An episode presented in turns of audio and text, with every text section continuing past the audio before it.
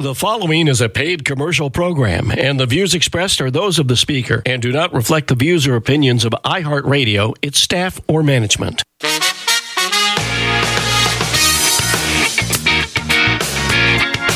Broadcasting live from the Santa Lucia Highlands through the heart of the Castroville artichoke fields, westward to the Elkhorn Slough, and south to the rugged Big Sur coastline. You're listening to What's the Plan? A weekly discussion with local thought leaders about the future of Monterey County. And now, here's your host, Mr. Paul Wyant.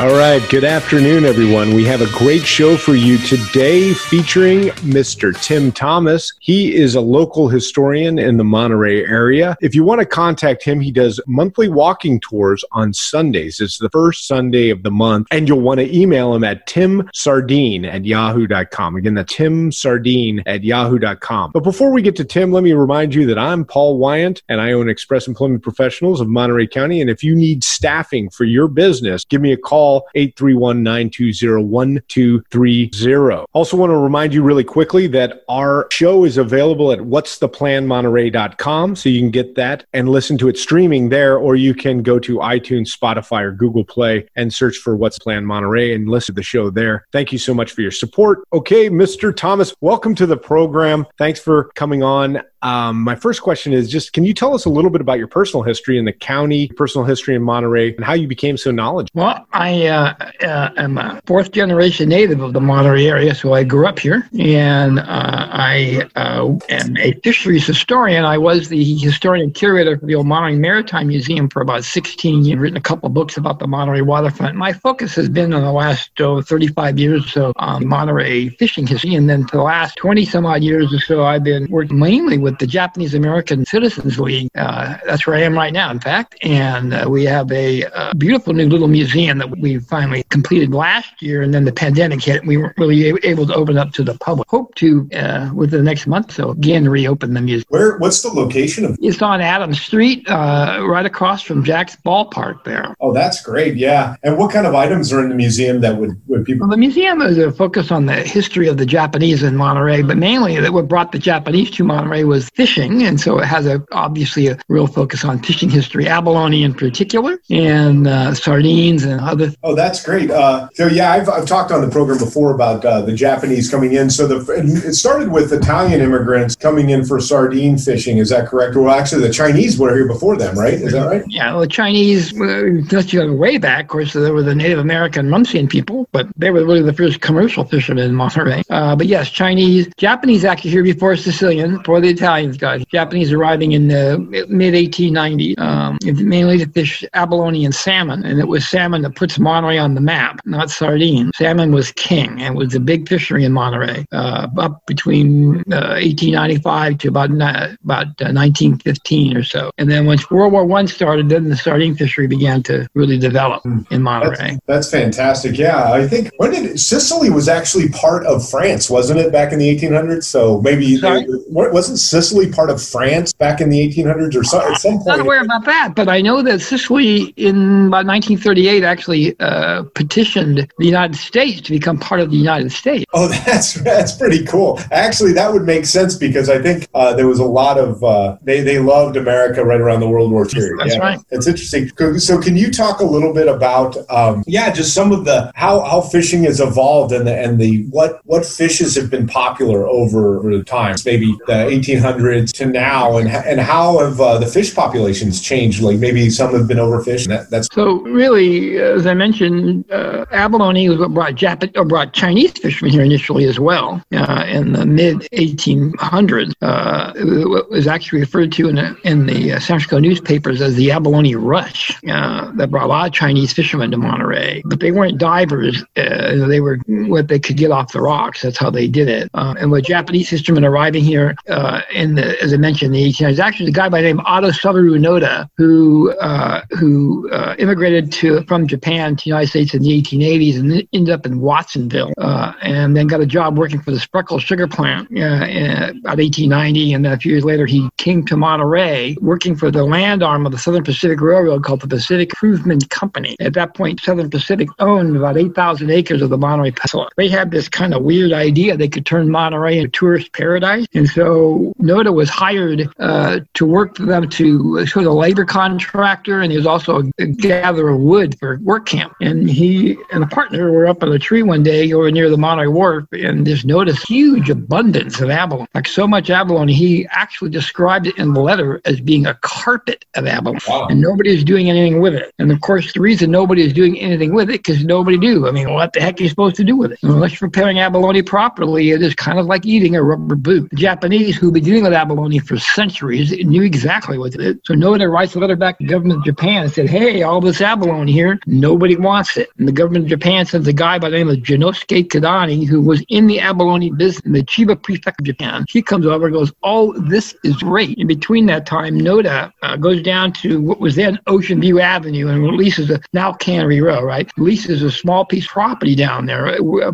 if you know Cannery Row, that big empty lot that's across next to the El Torito restaurant with put supposedly this marketplace thing, mm-hmm. he leased that piece of property and then sent for other Japanese fishermen to come to Monterey and created a fishing colony on that site. In 1902, he actually built the very first cannery on Cannery Row. Was on that site. It was a Japanese-owned cannery, Monterey Fishing Canning Company. Um, but uh, uh, Kodani's sent for divers, what were known as AMA or free divers. Uh, they came over and we, I believe, went down to Noda's camp and, and got dressed that first morning and went into the Monterey Bay began to dive for abalone. Uh, dressed in traditional AMA gear, which was just a little white cotton outfit, you know, and a pair of goggles. You know, Monterey Bay is not known for its warmth. No. There's about 15 degree water temperature difference between Monterey and Japan, which is a huge, huge difference. Yeah. And so, so although we make light of it, there were AMA divers in Monterey into the 1920s, but they at that point sent for helmet divers. It was far more efficient, the helmet gear, and that's why they really started to do it with helmet diving. That that's fantastic. Do you have some of those the, some of that gear in in some of the museums? Uh? I do. I have some helmet gear and AMA gear both here at our at our uh, Heritage Museum. That's fantastic. Well, getting back to the history of Sicily, not that was totally off subject, but it was 1860s when I think it switched from. It was actually the Bourbons uh, who okay. they, are like Spanish and French, but yeah, it was. Yeah.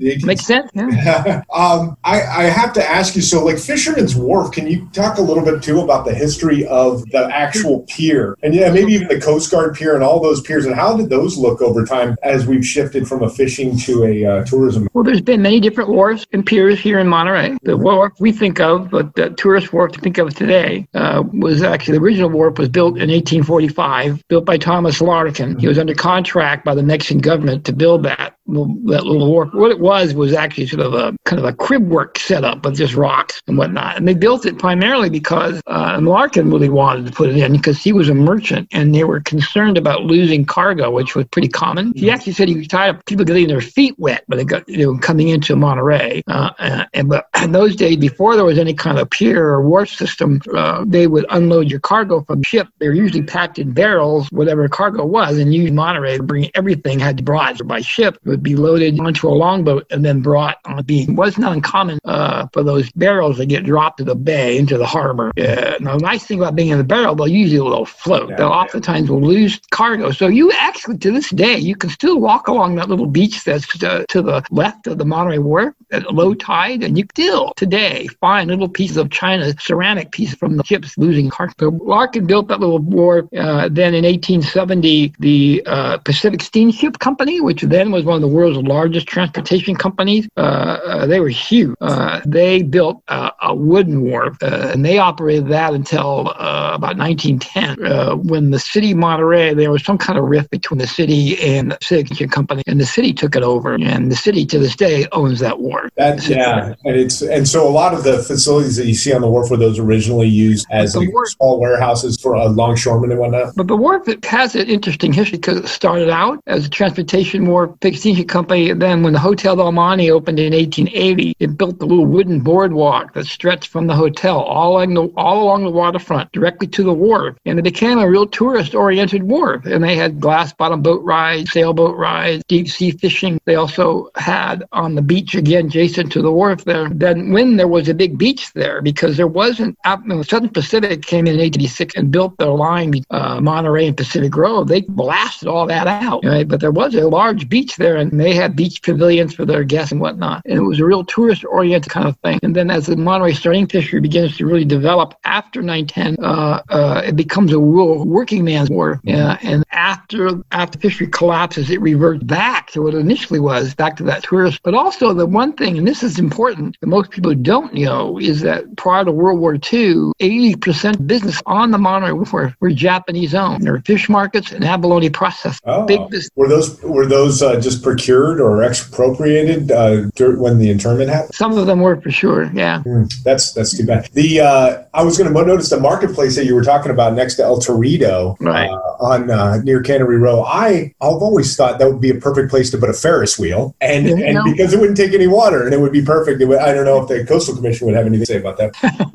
I I have to ask you, Tim, uh, about the railroad. Then, so the railroad used to stretch all the way down past Pacific Grove, and now it's the recreation trail. Right. How did how did the end of the railroad come? Was it when the collapse of the fisheries and, and the canneries and stuff? Is that what is that how the railroad ended up meeting its demise? Well, the railroad. I mean, first of all, Southern Pacific built uh, that little uh, line from Monterey to Pacific Grove, not for tourism or anything. They built that because they had a sand plant down there where Spanish Bay Golf Course is. Oh, okay. And, and they would you know, get their sand, right? That's why it was there. Um, and they operated that, I believe, into the 1970s, I would say, that sand plant. In fact, what most people don't realize in the 1960s, uh, if you were in Hawaii sitting on the beaches in Waikiki, you, you were sitting on sand from Monterey. Oh, really? yeah. they, they, transported some sand from Monterey to Waikiki Beach in Hawaii. Wow. They did. They, and they had a big turntable, the train, to turn it around uh, uh, across from Lovers Point, where there's a, a, mobile home park there now, but there used to be a, that was the train station was there, and they had a big round roundhouse there that would turn the train around. So when the train got to the sand plant, it had to go, it had to back up all the way back there and turn around and do that. So what happened to the railroad, of course, like anything, uh, I mean, it actually operated uh, Southern Pacific until the early 70s, but they stopped running it because just people didn't ride the train anymore. I mean, this wasn't financially feasible, and that's why they stopped. So the train and the fishing industry, uh, yes, they work hand in hand, but it, but it wasn't designed that way. So it just happened to be when the sardine fishery was really going, and, and in the sardine world, the canners would be on the water side, and the warehouses would be on the opposite side along that trail there. So it just happened to be on the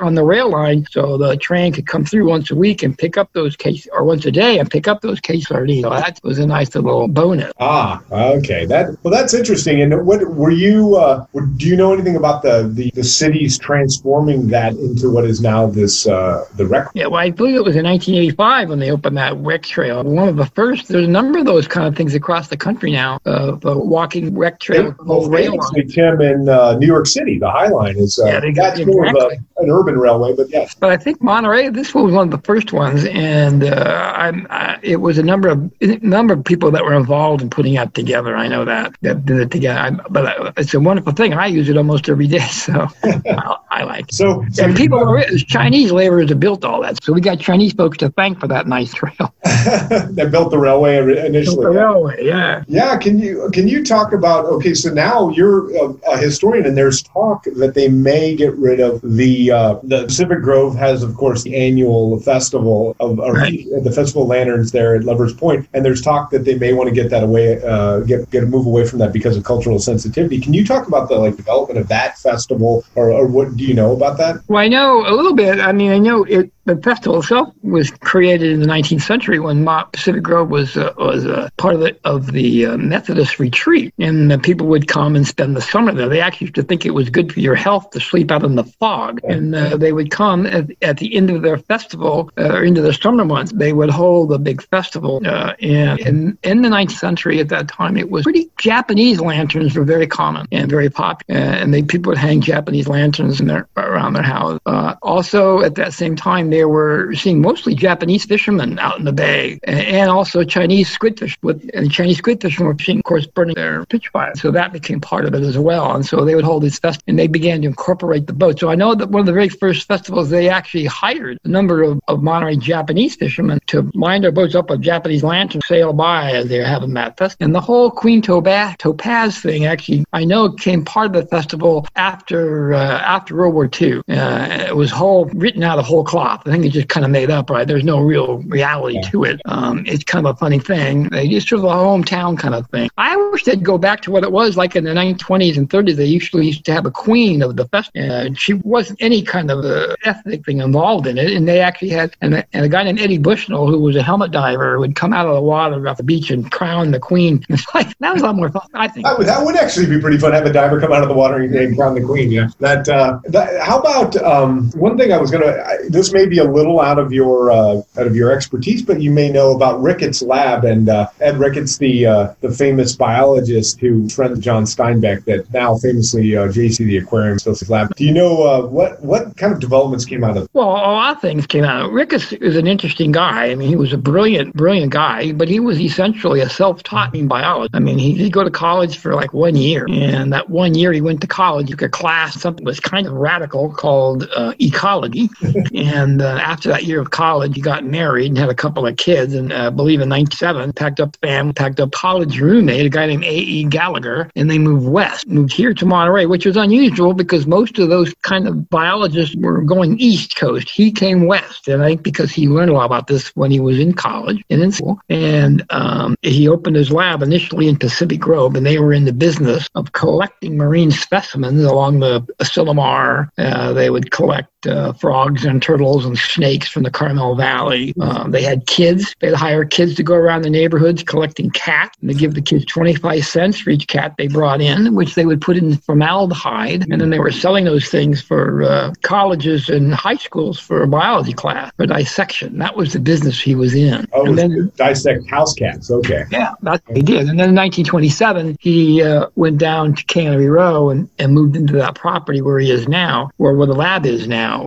Before that, it was the Rodriguez family owned that property then, and it was a small little cannery. They were canning, they were actually salting sardines. So he bought that property because of the location of it, but he really bought that property because in the back, there are those, and anybody's walked along that rockway, you can see the, the big cement um, concrete uh, containers back there they, uh, that are there where he kept his specimens. But those were, they were already there when he got that property because the, the Rodriguez family those things up salt, salt sardines. That's ah, and he used them to keep like shark and things like that. Yeah, what best he was using. He That's fantastic. And you know what's what's interesting, and I don't know if you can comment on this, is the um, the longstanding, like you mentioned, the Del Monte, or you could talk about Pebble Beach, and there, this has been a kind of a playground for the well-heeled for, for almost you know 150 years or more. It's also been a great place for industry, a great place for tourism, and and also a great fl- a place for uh, bio, biologists to work. Uh, how is that? How is the tension between those? Because they all have competing interests. You'll, you know, uh, of course. Well, I don't about tension per se, but as you said, tourism was always sort of driven the machine, right? Monterey. Uh, Hotel Del Monte opened in 1880. That was where it began. And the Hotel Del Monte was uh, really what they called a winter hotel. And they'd market the hotel to rich folks that lived in Boston, Philadelphia, and New York. You know, hey, get those cold winters. Come to Monterey. Spend a couple of months here at the Hotel Del Monte, which people would do. You know, now you got them at the hotel. Well, you got to have stuff for them to do. So they created uh, the 17 mile drive which of course is never 17 miles. Uh, they created uh, all kinds of different games and beautiful gardens, and they had sport fishing in the Monterey Bay. And it was actually uh, sport fishermen staying at the Hotel Oman that honestly created the Monterey fishing industry in, a lot of ways. So in those days, the uh, in the 19th century, uh, uh, most of Monterey's commercial fishermen all fished pretty much the same way with gill nets, which is a net you stretch across your boat, fish when they get caught by the gills, which is pretty good for most things things, but it isn't always the most effective way to catch everything, and, and particularly salmon, although you do catch salmon with gill nets, but it, it, there was better ways to do it. Well, these sport fishermen were very sophisticated fishermen uh, for their time, and they, they were wealthy, so they had the newest in toys, and they were fishing salmon, and the Monterey commercial fishermen would, no pun intended, hook themselves up with these sport fish, and they would take them out on the bay and show them the good places to fish for salmon. They were fishing guides, mm-hmm. right? And that and these sport fishermen were fishing salmon in the bay with a rod and reel, uh, which was the first time that's ever happened until in the not till the 1890s. And they were also fishing salmon with a trolling line, which is a line with a lot of hooks on it, dragged through the bay, which is a really effective way to catch salmon. So our Monterey commercial fishermen said, "Well, wait, man, we can do that." And I have salmon landing record. You can see it that in 1893 they caught maybe 5,000 pounds of salmon, and they switched this new trolling technology in 1895. They catch 95,000 pounds with salmon bay. Wow! Gets the attention of a guy named Frank Booth, who was in the salmon business up along the Sacramento River. And he comes down to Monterey, goes, "Oh man, this is great." Tried to get contracts from these now arriving Japanese fishermen, and they said, "No, we got good contracts with markets in San Francisco." So he backs off and builds a little shed right near the Monterey Wharf. In between that time, the city of Monterey leases that piece of property right next to the wharf to a guy named H.R. Robbins. And I've seen Mr. Robbins' lease. It says on his lease, for the purposes of sardine cannery, reduction plant, dance hall. Needs to say that Mr. Robbins was not the greatest businessman, and Booth actually bought him out in 93, got the contracts. The Japanese fishermen began to can salmon as his main fishery, began to experiment with these large sardines that are appearing in the Monterey Bay at the end of the salmon season. Uh, sardine, uh, salmon was king. Salmon was a big fishery. And to give you an idea of how large it was, at the end of the 1909 salmon, which then lasted three months, May 15th to August, the Monterey Daily Cypress was the local newspaper that reported at the end of that season 185 salmon boats came to Monterey Bay, 145 of them were Japanese owned, catching an average of a million pounds of king salmon three months. Wow, that's amazing. So what? So now let's juxtapose that with what currently exists in the bay. Like if, if you had that, if you had 180 fishing boats out there, what kind of a yield could they get nowadays? Well, they're not going to get that kind of salmon anymore. That's for sure. They don't run in the bay like that anymore. That has had since probably 20s and 30s. They don't do that, and that's partly because of agricultural. Because you know, all that salmon was on its way up to the San Joaquin Delta. Mm-hmm. Uh, that's where they were going, right? And, uh, and once they started divert all those little rivers would not go into the agricultural fields and change things. Uh, so today, the number one fishery in California, really uh, economically anyway, is squid, and they're fishing squid, I believe, right now. Which way would they go up to San Juan Joaquin? Would that wouldn't be through the Carmel River? It would be through the the Moss. Correct. These are God. These guys are coming across through the bay, right? They're on their way up that way. So salmon, I mean, they're gonna they're gonna they're gonna return to where they were hatched, and uh, but then they go out and for like three years they're gone out in the oceans. Mm-hmm. Oh wow, that that is. That is fantastic. So now I, I, saw an article maybe about a year ago about a fisherman in, in Monterey that had uh, he hooked a a, uh, a, GoPro, a little camera up to his trawling net, oh. something that he thought was gold from uh, like a sunken Spanish uh, oh, yeah. vessel or something like that. What what would you say if you could if you had magical powers and you could scour the base of Monterey Bay? What what, what are some of the uh, interesting things you might find? Well, Monterey Bay, uh, interesting. Of course, the shoreline has changed over the years. it used to be much bigger, and then uh, so what's actually the big midden sites for Rumsien native people are underwater today, and because of that, and who knows what kind of treasures. In fact, I walked along that beach again, the one adjacent to the Monterey Wharf, and one time found a beautiful arrowhead, um, obsidian arrowhead that came up one of those midden sites. So, but there are a number of shipwrecks in the bay, a lot of anchors out there in the bay because ships would cut their anchors and rather than get pulled in the beach. Mm, yeah, is there anything in the historical records about ships sinking out there? Oh, sure, lots. Yeah, yeah. The, the well, the that guy from uh, what was it, Argentina? When Monterey was like under Argentinian rule for like a week or something like that. Was there any? Bouchard was a French privateer, right? Yeah, yeah. Maybe I. Who knows? Maybe there's stuff down there from that era. It would be kind of interesting to know. I'm sure there probably there's a number of things out there. Uh, the one that I was working on an exhibit last year before the pandemic hit uh, on a guy named uh, uh La Perouse. La Perouse was a French uh, explorer and is in Monterey and in 1786 and took a number of things. They collected number of things. Then they were going to then they were going to go back to France, but they never made it back to France. They initially Monterey, uh, all the way China, then were along Asia, and then the ships wrecked off coast near Australia. And I, I and uh, I was in France a number of years ago, about ten years ago, and I went to the big maritime there, and which La Perouse at one time actually was the original director of, and I was able to get a big, beautiful coffee table book uh, about an exhibit that they had done on La Perouse at that museum, and it was really about the because they've been diving on the wreck of his shipwrecks for since the 1950s. And there's a photograph in one of those books uh, of a diver coming up off the wreck. This was taken in the 1990s, and in his hand is a big red abalone shell. Uh.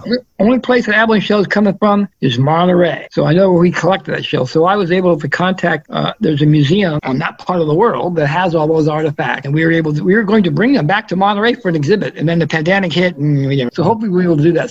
so long-term residents, if you were, uh, what what what might they not be aware of? Like what, what interesting fact from Monterey, uh, the you know the fisheries and, and the waterfront. What kind of an interesting fact would most not people not be aware of, or were you most maybe? Uh, well, I think that about a lot of things, but I think people look at the Monterey fishing history, they all think about sardine. Uh, and yes, Monterey was sardine. Monterey sardines fishery was the largest fishery, a single fish history in the United States. Took an average of a million, or they, they took a lot of sardines, like 235,000 tons of sardines every year out of that bay. You know, but uh, but how did they get? As I mentioned, all that salmon being caught. You know, how did we go from a million pounds in 1910? They caught two million pounds. How did they go from all that salmon to that that sardine becoming the largest fish, single fish knives, right? Well, all that salmon, about 90% of it going to Europe, going mainly to Germany. All the sardines people were eating in this country then, and actually at that time, at the turn of the 20th century, people in the United States ate a lot of sardines. It was pretty popular. It was kind of, people ate them on a daily basis, actually. But the sardines they were eating were, were not the ones coming from here. They were the ones coming from the East Coast, uh, from the North Atlantic. So sardine really is kind of a generic word for small silvery fish. There were different kinds of sardines, and, and people like those little guys, you know, that are the ones, that's what they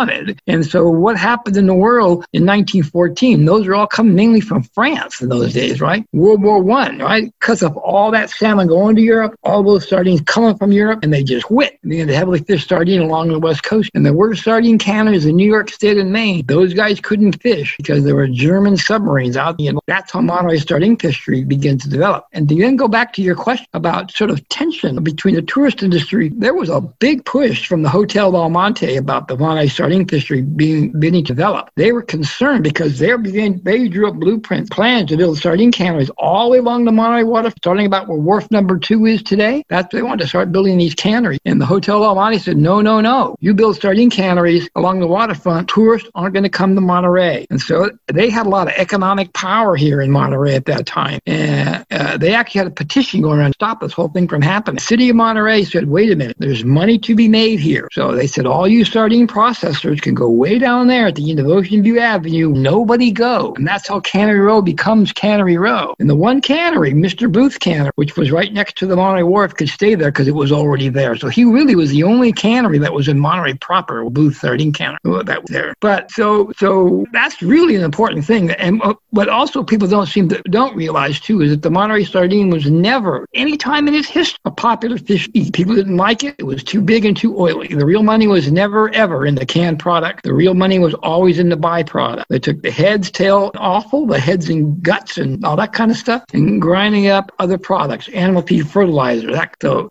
next time you go to the market and you buy a chicken for dinner, you can thank the Monterey sardine for that chicken. Before 1920, the chicken industry in California wasn't doing very well. People did not eat chicken like we do today. Then, kind of expensive, began to produce this cheap chicken, the, uh, the head, tails, and offal. The Monterey sardine chickens loved it. Uh, more and more chickens are being produced. The price of chicken went down. People began to buy chicken. My friend Bill Ripley, who's a retired biologist, used to say that Foster Farm chicken owes its life boom to the Monterey sardine. Oh, that's interesting. Yeah, that they chickens need food and, and make delicious food. Yeah, yeah the, the canneries also have really great architecture. What so when we repurpose it, yeah, so when they repurpose it to all these things, hotels and all this stuff, kind of really great to walk through. Um, yeah, you are you are a wealth of knowledge, Tim. Have you written a book that you can plug? I have a couple books. I read a book uh, about uh, Popperness, Doelter, the abalone king of Monterey. It's really about the Japanese abalone fishery and Pop Ernest and how the guys work hand in hand. And I have a book on the Monterey waterfront and also a book on the Japanese on the Monterey. Ah, those are great, and they they're all for sale on Amazon, probably. Oh, absolutely, yeah. Just look for Tim Thomas and yep. Sardine. Tim Thomas sardine or Tim Thomas uh, Japanese history. Yeah, that is. Uh, do you are the fish coming back? Do you think uh, the modern uh, environmental laws, maybe not the salmon, but do you think some of them are coming back? Are you hearing that? Now, I've talked to biologists who say that the Monterey sardine fishery will not the fishery, but the sardines will come back in big numbers like they were here in, in 1938. So you could walk across the bay on their back. They say they will eventually reach those numbers again too, as long as things stay. But yeah, that would be great because right now you can walk across the bay on jellyfish. That's there you go.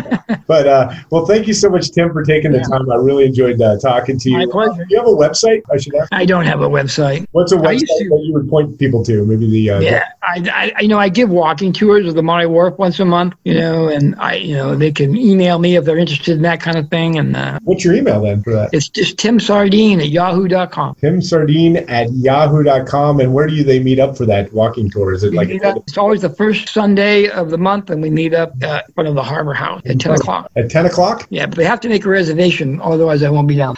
Uh, so 10, 10 o'clock in front of the Harbor House, uh, the first Sunday of the month. Um, is that this Sunday? That would be this Sunday. uh, no, no, it was last Sunday. Okay. Well, anyway, it was great to have you, Tim. And uh, yeah, come back again. I'd love to hear more about Monterey history. I probably asked you a lot of questions, but there's so much more to learn. Thank you. I appreciate it. Okay, well, that will do it for this week's program. I'd like to thank Mr. Tim Thomas, uh, local historian. You can reach him at timsardine at yahoo.com. I'd also like to thank Mr. Mark Carbonaro. He's the greatest producer in the business right over there. And Mr. David Marzetti. He's the host of the Saturday morning Shagbag radio show right here on 1460 AM and 101.1 FM. I'm Paul Wyan, owner of Express Employment Professionals in Monterey County. If you know someone looking for a job, or if you happen to be a business owner looking for great staff, give me a call today, 831 920 1230. Thanks again for listening to our program. You can find it on what'stheplanmonterey.com. Please stay tuned for Business Sense Radio with Mr. Edward King up next. a dream. But I don't let it, let it get me down. Cause this fine old world, it keeps spinning around. The preceding was a paid commercial program, and the views expressed are those of the speaker and do not reflect the views or opinions of iHeartRadio, its staff, or management.